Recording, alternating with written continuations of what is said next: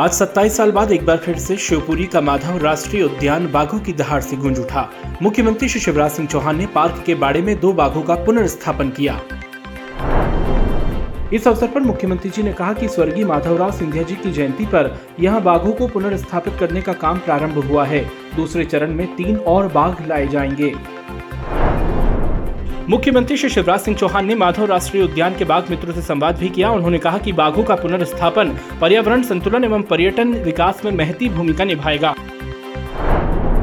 मुख्यमंत्री श्री शिवराज सिंह चौहान ने शिवपुरी में आयोजित मुख्यमंत्री लाडली बहना संवाद एवं पर्यटन संवर्धन कार्यक्रम में महिलाओं से संवाद किया और योजना की प्रक्रिया से अवगत कराया।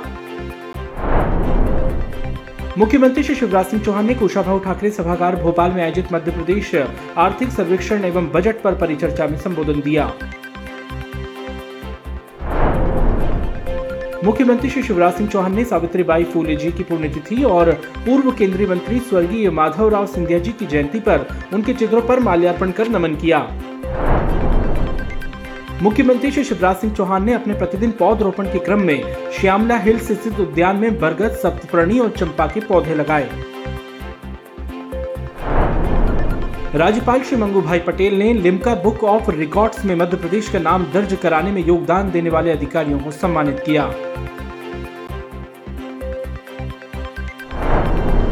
मंत्री श्री भूपेंद्र सिंह अंतर्राष्ट्रीय महिला दिवस के उपलक्ष्य में सरदार वल्लभ भाई पटेल ऑडिटोरियम खुरई में आयोजित कार्यक्रम में सम्मिलित हुए।